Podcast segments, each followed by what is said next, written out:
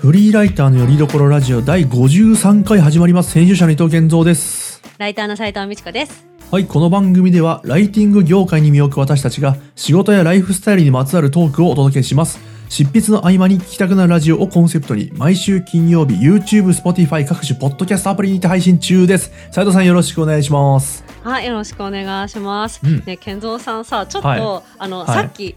それこそうちのパートナーと話してて思い出したんですけど、うん。健三さんさお子さんにさ、むかはい日本の昔話とかって結構読み聞かせたりしてる、いや、してないですね。まだしてないって感じですかね。はい。そっかそっか。まだそんな感じだよね、確かに。なんかねうん。昔さ私らが小さい頃、うん。多分すごい小さい頃に漫画日本昔話ってアニメやってたよねテレビで。ああ、なんかあの、変な竜に乗ってるやつですか？そうそうそうそう。えオープニングがね。そう。そうそうそうでまあはいはいはい。普通に中身は日本の昔話をアニやるってやつなんですけど、はいはいはい。あれってだからさっき話してたのがあれって多分今、はい。そのこコンプラ的にできないんじゃないかっていうのをふと思ってて、というのはそうなん日本の昔話ちょっとえげつなくないですかっていう話なんですよ。え、なんだろうなんだろう。例えばさ、はカチカチ山って健三さん覚えてます、カチカチ山は、うん、んなんだっけ？あ、なんか背中も、背中燃えるやつでしたっけ？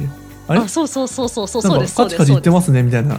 あそうそうそうそう。どんなんだっけ？どんな話だっけ、ちょっと教えてちょっと。お話しするとね、うん。まあ、まずもともとおじいさんとおばあさんとタヌキが最初の登場人物で、うん。おじいさんとおばあさんはまあ普通に熱心にね、うん。あのまあ、農業農業というか農民の方なんですよ、うん。だからまあタヌキがいたずらをすると、こううん。せっかく植えた種をさうん。掘り掘り起こしたりとか、うん。作物をこう食い散らかしちゃったりとかさ、うん。なんかすごいこういたずらをするんです、うん。いたずらとかもうだって生活に関わるよね農業をするそうですよね。人だからさ、うん。でそれでついにおじいさんが捕らえたと、うん。で、うん。まあちょっとたぬき汁にをするぞばあさんみたいな感じで言ってて、でおじいさんがちょっと出かけてた隙にたぬきが命乞いをするんだよね、うん。もうこんなことしませんって言って、うん。でそしたらまあおばあさん優しいからね。うん。たぬきをさ、縄を解いてあげるの。そしたらうん。たぬきが「うい!」って「よっしゃい!」って言っておばあさんを撲殺して。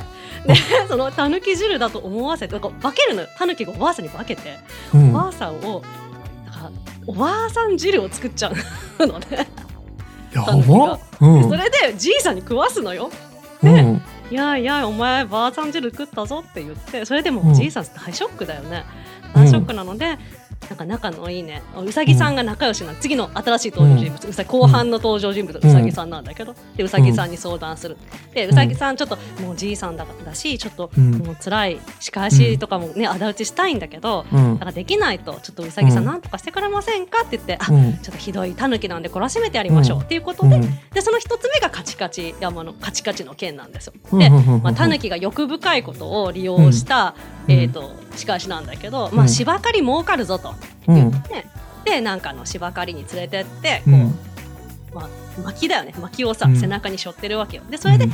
あれカチカチ音がするなと思って、うん。いやなんかここカチカチ山って言うんでカチカチ鳥が鳴いてるんですよ。とか言ってんだけど、うん。実は火打ち石でこうカチカチやって、で、まあ、その背中に背負ってる、うん。あの枝にさ火をつけてうんタヌキの背中をそうやけどさせる、でうん。それで「あたぬきさんやけどしちゃいましたね」みたいな「この薬がよく効きますよ」って言って今度は唐辛子入りのなんか薬を渡してすごい痛みをつけるみたいな。で。最終あの、うん。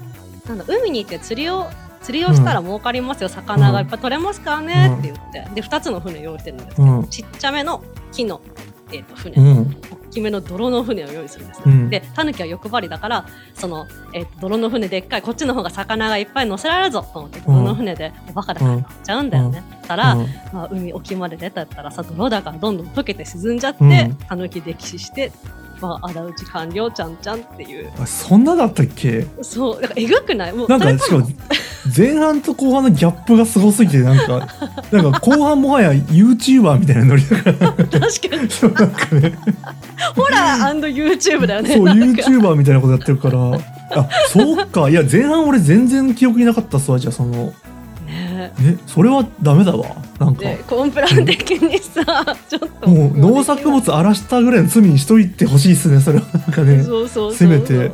そう。でしかもさ、うん。なんかうん。さっき、さっき話してたのが、うん。そのじゃあさおばたぬき汁にするぞって言われてさ、おじいさんにさ捕まえ、捕まってさ、で、うん。あじゃあ自分の命が危ないと思ってタヌキはさ、それでうん。逃げてもう二度としません痛い思いをしたから二度としませんって言って逃げればいいのになんでおばあさんを撲殺したんだっていう。マジで最古のやり方ですよねだってそれは 本当に、うん、なんかね。いやーだから他にもだから、うん。なんだろうあなんだっけな。えーっとね。なえっとサルカニ合戦とかもあれ結構だから、まあなんか確かに悪さしちょっと俺もあんま覚えてないですけど悪さした何かをこう懲らしめる系ですよね確か。あそうそうそれも、だからその猿が、うん。あのカニを騙し続けるんだよね。そうそん？誰が悪者でしたっけ？猿？猿が悪者、うん。そうそうそう、で猿が最初はなんかおにぎりをカニさんが拾うんだけど、うん。でさなんか猿が「いやおにぎりはすぐ食べたら終わりだけど柿はずっとこの種を育てたらいっぱい取れるんだよ」とか言って、まあ、その場でまずう奪うのよこう。マルチみたいな感じでなんかね。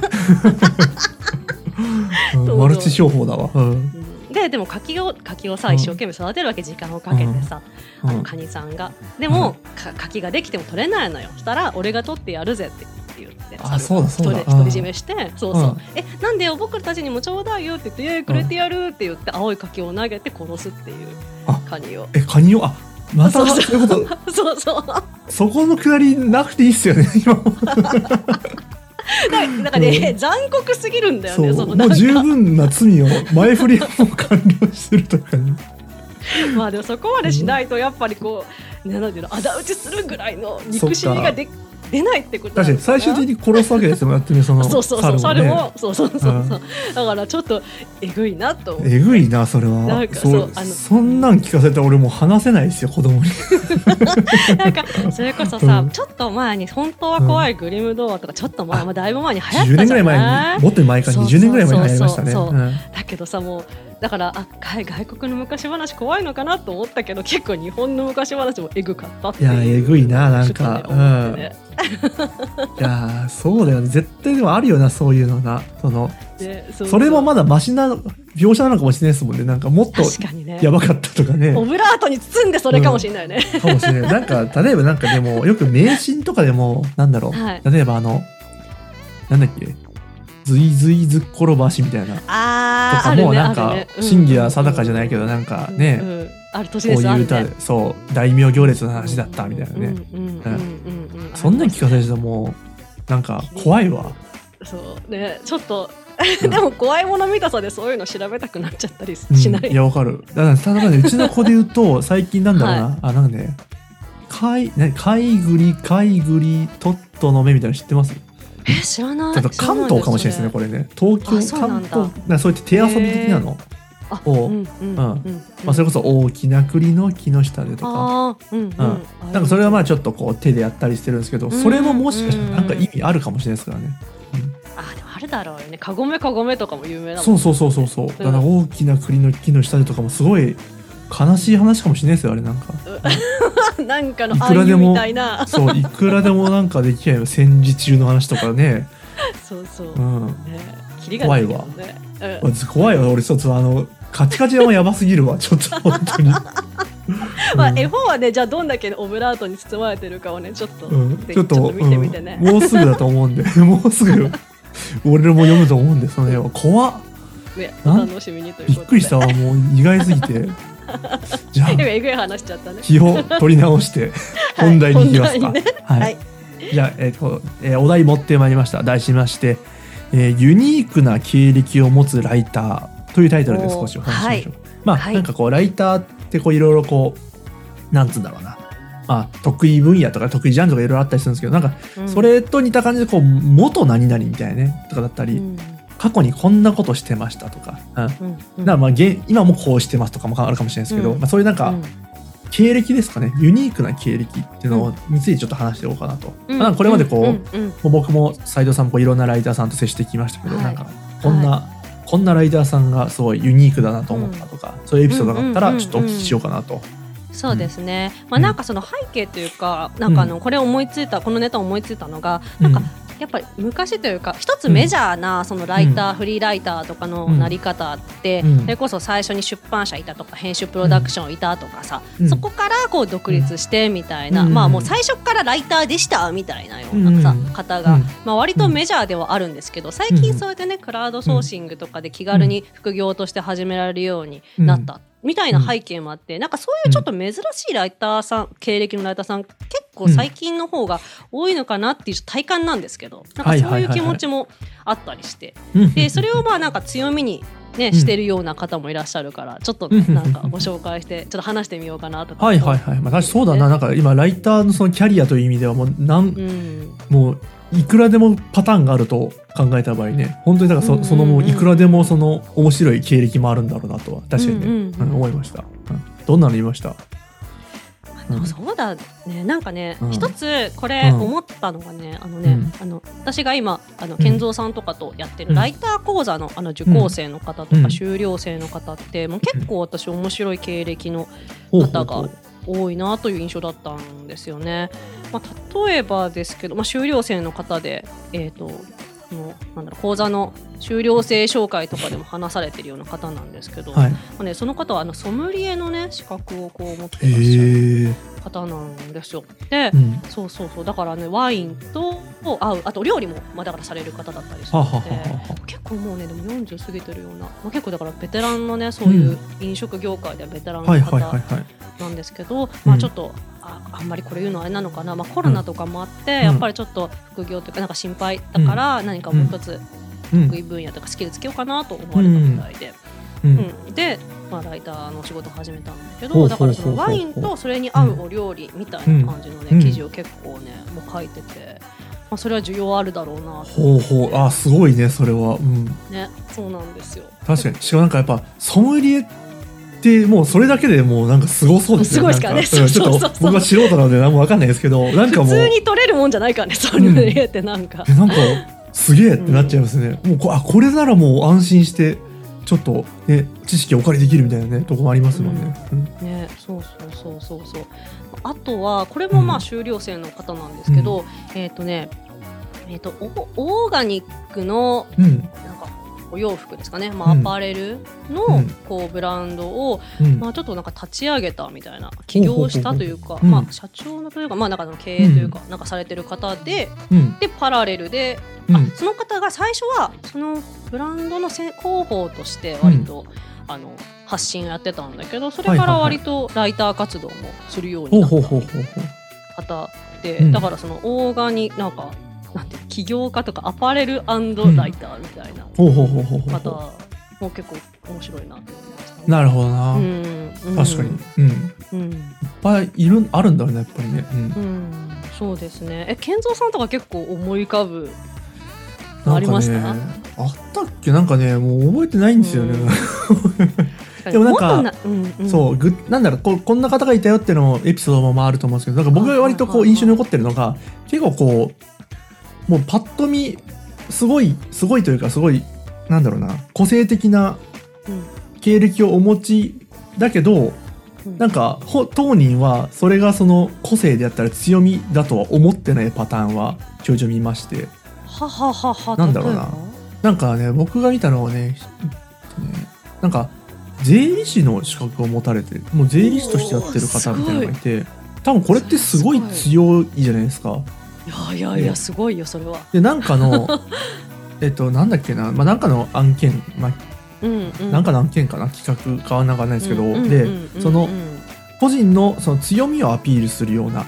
企画出しから始めてみたいなのがあったんあ、ですけどそういう仕事があったね。でその方にこう、まあ、企画やられたいということだったんでいろいろやり取りしたんですけどなんか「鬼滅の刃」の面白さを発信したいみたいな感じだったんですよ。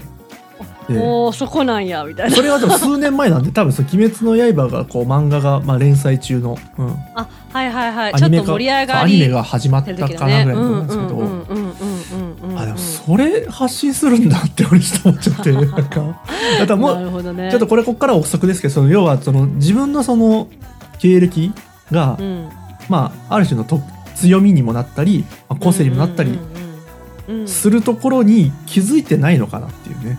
あの自分の中では当たり前なんですよねきっとその経歴っていうのは基本的には。確かに確かに。うん、うんあるだろうなと思いますそれ。その、うん。まあ、確かにちょっと税理士って言うと結構すごいこうね資料という資格としてはね、うん強いのであれですけど、なんか往々にしてやっぱりこう自分の経歴って皆さん平凡だよなと思ってるんだろうなと。そううん。だねからその結構むずいですよね。その自分の経歴をアピールしたりねそのね経歴から強みをアピールするって、ね、意外とねきっと難しいんだろうなとそれ見て思いましたね。いやそうなんですよね、なんかさしかもうん。なんだろうなこうアピールしては見たもののなんか意外としが、仕事につながらなかったパターンとかもなんかあるのかなと思って、うんはいそれこそ税理士の方とかソムリエの方とかってちょっと分かりやすいし、なんかそういう記事を書くニーズがさある気がするんだよね。でオーガニックとかも、うん。まあ、最近ちょっとなんかねこういいものを買うみたいなさ、こうある程度の市場があってうん。そういうメディアとかもあったりするから分かるんだけど例えばさ、私って大学元大学職員なわけですよ。国立大学の、はい元公務員みたいな感じなんですけど、うんなんかそれ仕事つながんないんだよね。ってうんまあまあまあまあまあ。珍しいんだろう珍しいけどね。ユニークなのかもしれないですけど、うん。別にみたいなところもあってなんか掲げるの最近はやめてますね。いやそうですよね。そうだからあのアピールするかしないかの問題もありますよね。あとまあしたくないパターンもあるだろうしね。うん。確かにね、うん。確かに確かに。あるかもね。なんか全然こうイメージがこう違うようなやつとかね、うん。ライテそうそう。そうィングとはね。だからね多分本当に自信がないとやっぱねそれってその、うん。じユニークだとも思えないしうん。アピールもできないですよね。うん。うん。うん。あ確かにね。そうですね、あとはだから例えばさこう、うん。あんまりうん。意外とこういう元何々っていないなみたいな。例えばさ、うん。元エンエンジニアのライターとかって結構見ると思うんですよはいはいはいはいはい。まあでもそれもすごい強みになる,、うん。なるパターンだとうん。思うし、うん。例えばまあ例えばそうだ元塾講師のライターとかも結構見る気がしますね教育系に強そうみたいなのがあるんですけど例えばですけどあとは元営業のライターってなんか掲げてる人見ないなってああはいはいはいはい。なんかわかりますよ。うん営業からライターにはあんまならないのか、それなんか、どどういうななんかないよなそうですね。だから多分考えられたパターンとしたらそのそもそも営業からライターになる人が少ない可能性もあるし。うん。営業経験あるけど言ってない。むしろそのもう言いたくない。アピールポイントにしたくないパターンとかもアピールできるほどの自信はないみたいなね。かなと。なんとなくね。あー分かった分かった、例えばさだからその営業もともと営業をやってたけど、なんかもう営業がしんどすぎてライターになったみたいな人はもっと営業って言わないもんね。そう。15年ぐらいやってもう無理だこれと。もう向いてないっつってやめた人は多分営業15年やってたことはもしかしたら言わないのかもしれないですね、うん確かにね、うん。なるほどね。そういうのありそうです、ね、いやでもしかも確かに営業ってなんかもういっぱいいるじゃないですか一応母数としてはね。営業あそうです。いるは。ずですよね。営業職そうそうそうそうの方ね。うんなん。かちょっとマーケティングとかに寄っていけばちょっとね、なんかうん。かっこよい、かっこいい経歴にはなるのかもしれないですね。うん横文字がいっぱい出てきそうな。あでも元,、ね。え元営業マンのブロガーとかっていうイメージはあるかもしれないです逆に。ああ確かに確かに。どっちかっていうと、ん。自分の営業ノウハウをこうコンテンツ化しちゃってブログにするみたいな人は見る。そのイメージはあるかも。あなんかもうちょっとある意味突き抜けた系ですよね。なんかそれはね。うん。そうそうそうねそうそうそう。そ う。あそうだな。あとちょっと元何々っていうのとはちょっと違うかもしれないんですけど、あがあの海外在住経験あるみたいなライターさはあんも結構いろんな国のねあのイギリスとか、うん。ねなんかオランダとかスペインとかね、うん。中国とか、うん。まあ、結構うん。なんかやっぱり面白いなっていうか、まあ、語学もそうだしそのうん。国のとか地域のさ、ことに詳しいから、うん。そういうねその地域のことについて書いてくださいみたいなうん。ことは需要はありそうだよなとはいはいはいはい。しますね。確かになんか一時期僕もオーストラリアの在住の、うんうんうん。まああの日本国ん？ちょ国籍日本なのかな、うん、そのオーストラリアに住まれてるライターさんとうん、もう、うん時差時差と戦いながらやり取りしてましたね。わかるわかる。そう。なりますよね。うん。それもオーストラリアの、うんなんだろうなまあまあそんなあんま詳細は言わないですけどオーストラリアの土地柄に関するうん案件がありまして、うん。うんその方に書いてもらってもう現地の方という意味で、ああそうですよね。でうん。うん。あとだからうん。例えばさその国のうん。なんか例えばその国の観光スポットとか料理とかじゃなくて、うん。そのその国プラスアルファ持ってる人とかも結構強いなってはあ思った印象があってはあ例えば、うん。私が依頼したことのあるライターさんは、うん。あのイギリスにいた人で、うん。留学したのかな？イギリスで,、でフラワーアレンジメントって結構さそういうお花とかってうん。イギリスが割と主流なんだけど、フラワーアレンジメントの講習をイギリスで受けてうん。日本帰ってきたみたいな人がいて、本場は感ああ。ったりとかうん。あとは、えー、と結構建築とかに詳しい方だったな。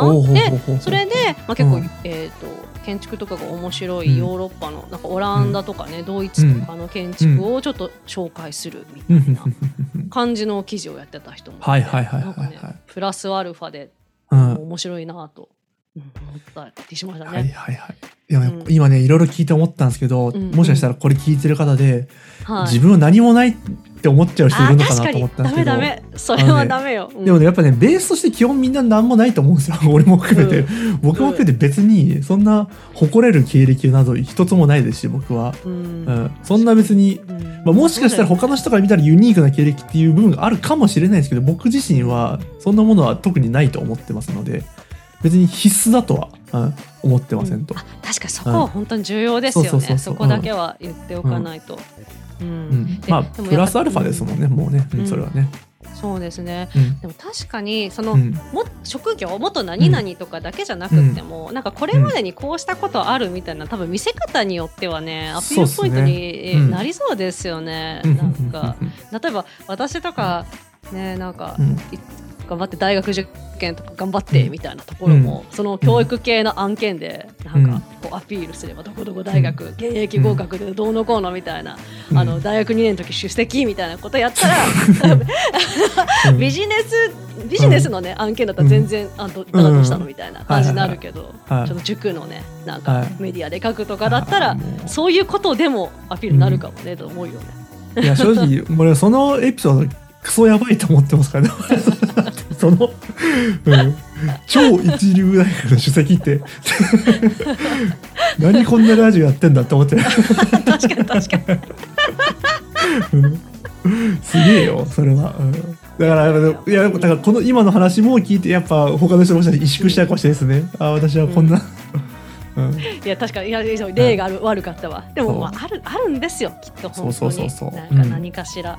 そう。しかもなんかそれが要はねそれがこう何か仕事につながるか別って話ですもんね。そう。それもそう、うん。そうん。のケースバイケースっていうのはありますから、ね。なんならプレゼン力次第ってとこもありますもんね。その自分の経歴をどう見せどう案件化に案件につなげるかとかね、うん、ねそうですね。そうそうだからそう。そうそういうのもさそのやっぱうん。面白い経歴っぽく見せてる人、そううん。面白い経歴っぽく見せてるんだと思うんですよ。やっぱユニークな経歴はいはいライターさんってはいそうですよね、うん。だからそこからちょっと学ぶのもいいかもね、あなるほどみたいな。意外とこれアピールポイントになるんだみたいな。はいはいはいなんはそういうヒントを得るのはいいかもなってちょっと思いました。確かにな。なんかだって僕のその反省もなんか頑張ればすごい独特な反省として描けそうですもんなんか。なんかね私は独特だと思うけどね なんか健三さん結構でそう美化して言えばねなんか、うん。そうそう。まああんま言わないけど、うん。ね元雀荘店員とか言わない方がいいと思って言ってないですけど、うん。ね。活かせるとこには活かせるかもしれない。だから一応だから今なんか幸い僕はなんかそのちょっとラップラップしてる編集者みたいなところでちょっとキャラ付けは若干できてるので、まあ、安心してはいるものの、それがなかった場合じゃあどうするんだろうっていうねとこありますからね僕は。まあ別に僕はなくていいと思ってる派なんで。でも確かに その、ね。経歴じゃなくってもさその、うん。まあ今でもいいわけですからね、うん。結局ね、うん。本当に。我々だとララジオやってるっていうキャラ付けもできるかもしれないですね。ああそうそうそう。でもね、うん。最近そうそうちょっと迷ってて、なんか、うん。あのこのラジオさ結構なんていうのぶっちゃけ話をかなりしてるので、私のはい。お客さんがこう聞いた時に、えーこういう人なんだみたいなのが なんかいやもう俺も常々それは思ってますよ。そんなわざわしてる。まあ多分大丈夫だと思うんですけどね、なんかちょっと、ちょっと抵抗がまだ。わかりますよ。いや僕はもうちょっといろいろあるあると思うんですけども振り切ってやろうと思ってます。ほぼほぼ振り切ろうかなとは。じゃあポートフォリオにも載せとこうかな。そのラジオやってますライターとして。うん、とりあえずこのラジオやってることはあの親には言ってませんかね僕はね。本当？嘘そうなんですね。いや言わ言わまあ斎藤さんはね多分言ってるかもしれないですけど、はもうでも、うん、祖母が毎週聞いてますよ。あ、八十7とか8とかの。いやもしかしたら名前検索されて聞かれてるパターンは全然あるんですけどまあ僕はもうさすが恥ずかしすぎて言ってないですね、うん、多分ねうちの両親とか僕の仕事とか全然知らないですよ多分うん、そうなんです、ね、説明説明しようがないというかあの気にはしてると思うけどね、うん、でも例えばねちょっとまたちょっと脱線しちゃいますけどこの前とかもね、うん、先々週ぐらいかな？先週ぐらいかな？うちの僕の両親が今僕の住んでる家に来ましてあ孫に会いに来る感じですかね。でその僕の部屋をちょっとスッてこう覗いたらなんかパソコン2台ぐらいあってなんか真ん中にでっかい。モニターあってなんかゲーミングチェア置いてあってでなんか謎に音楽機材とかいっぱい置いてあるんですよ。おお前は何をやってるんだって。確かに何や感があるよねなそうでスケボーも置いてあってお前何をしてるんだみたいなまあいろいろだよいやでもそういうのもかっこいいななんか。それもだから旗からだからそれも結局旗から見たらなんかすごいことしてんじゃないっていうふうには見えるんですよ多分ね。この経歴自体、うんそうだよね、んそうそうそう。難しいよなと、うん。ね。なんかそれこそこう誰かにね、言ってもらうのいいかもしれないですよね。そうそうそう。意外と活かせるよみたいな、うん、うん。そうだね。なんかそういうしあの見つける側でありたいなってちょっとありますね。あい編集とかはそそうですよね。すごいことだぞそれって、うん。うん、そうそう。私もうん。なんか講師とかなので、うん。その受講生のね方のうん。話聞いて、あこれきっと需要ありますよとか言うようにしてます、うん。うん。うん。うん。っていうのはうんうん。ねいやもうどんどんそれはやっていきましょうそれはもう、うん素晴らねいいしい行いだと俺は思います、うん。うん。うん。はいあそんなみんなでもあれじゃんキラキラした経歴が必須じゃないですからね。そうですよ、うん。でもなん全然。なうん。そうそうそう。だ何かしらね生きるというかこう見せ方で仕事にはつながるんでね本当に、うん。そうそうそうそうそう、うん。もう好きなようにやりましょう。好きなように、ね。自由にやりましょうこれはね。そうですね、はい。まあ今日はいっぱい紹介したけど、はい。結局そんな感じかな。そうです、はい。じゃあいいところで締めますかねそうそうね。はい、えーと今回もお聞きいただきありがとうございます少しでも楽しんでいただけましたら YouTube の高評価ボタンチャンネル登録やポッドキャストのサブスクリプション登録をしていただけると嬉しいです。あとリスナーの皆様からの投稿をお待ちしています。質問や感想などお気軽にお寄せください。YouTube の場合は概要欄にポッドキャストでは詳細の欄に投稿フォームの URL を記載していますので見てみてください。はいありがとうございます。それでは来週の金曜日にまたお会いしましょう。さようなら。さよなら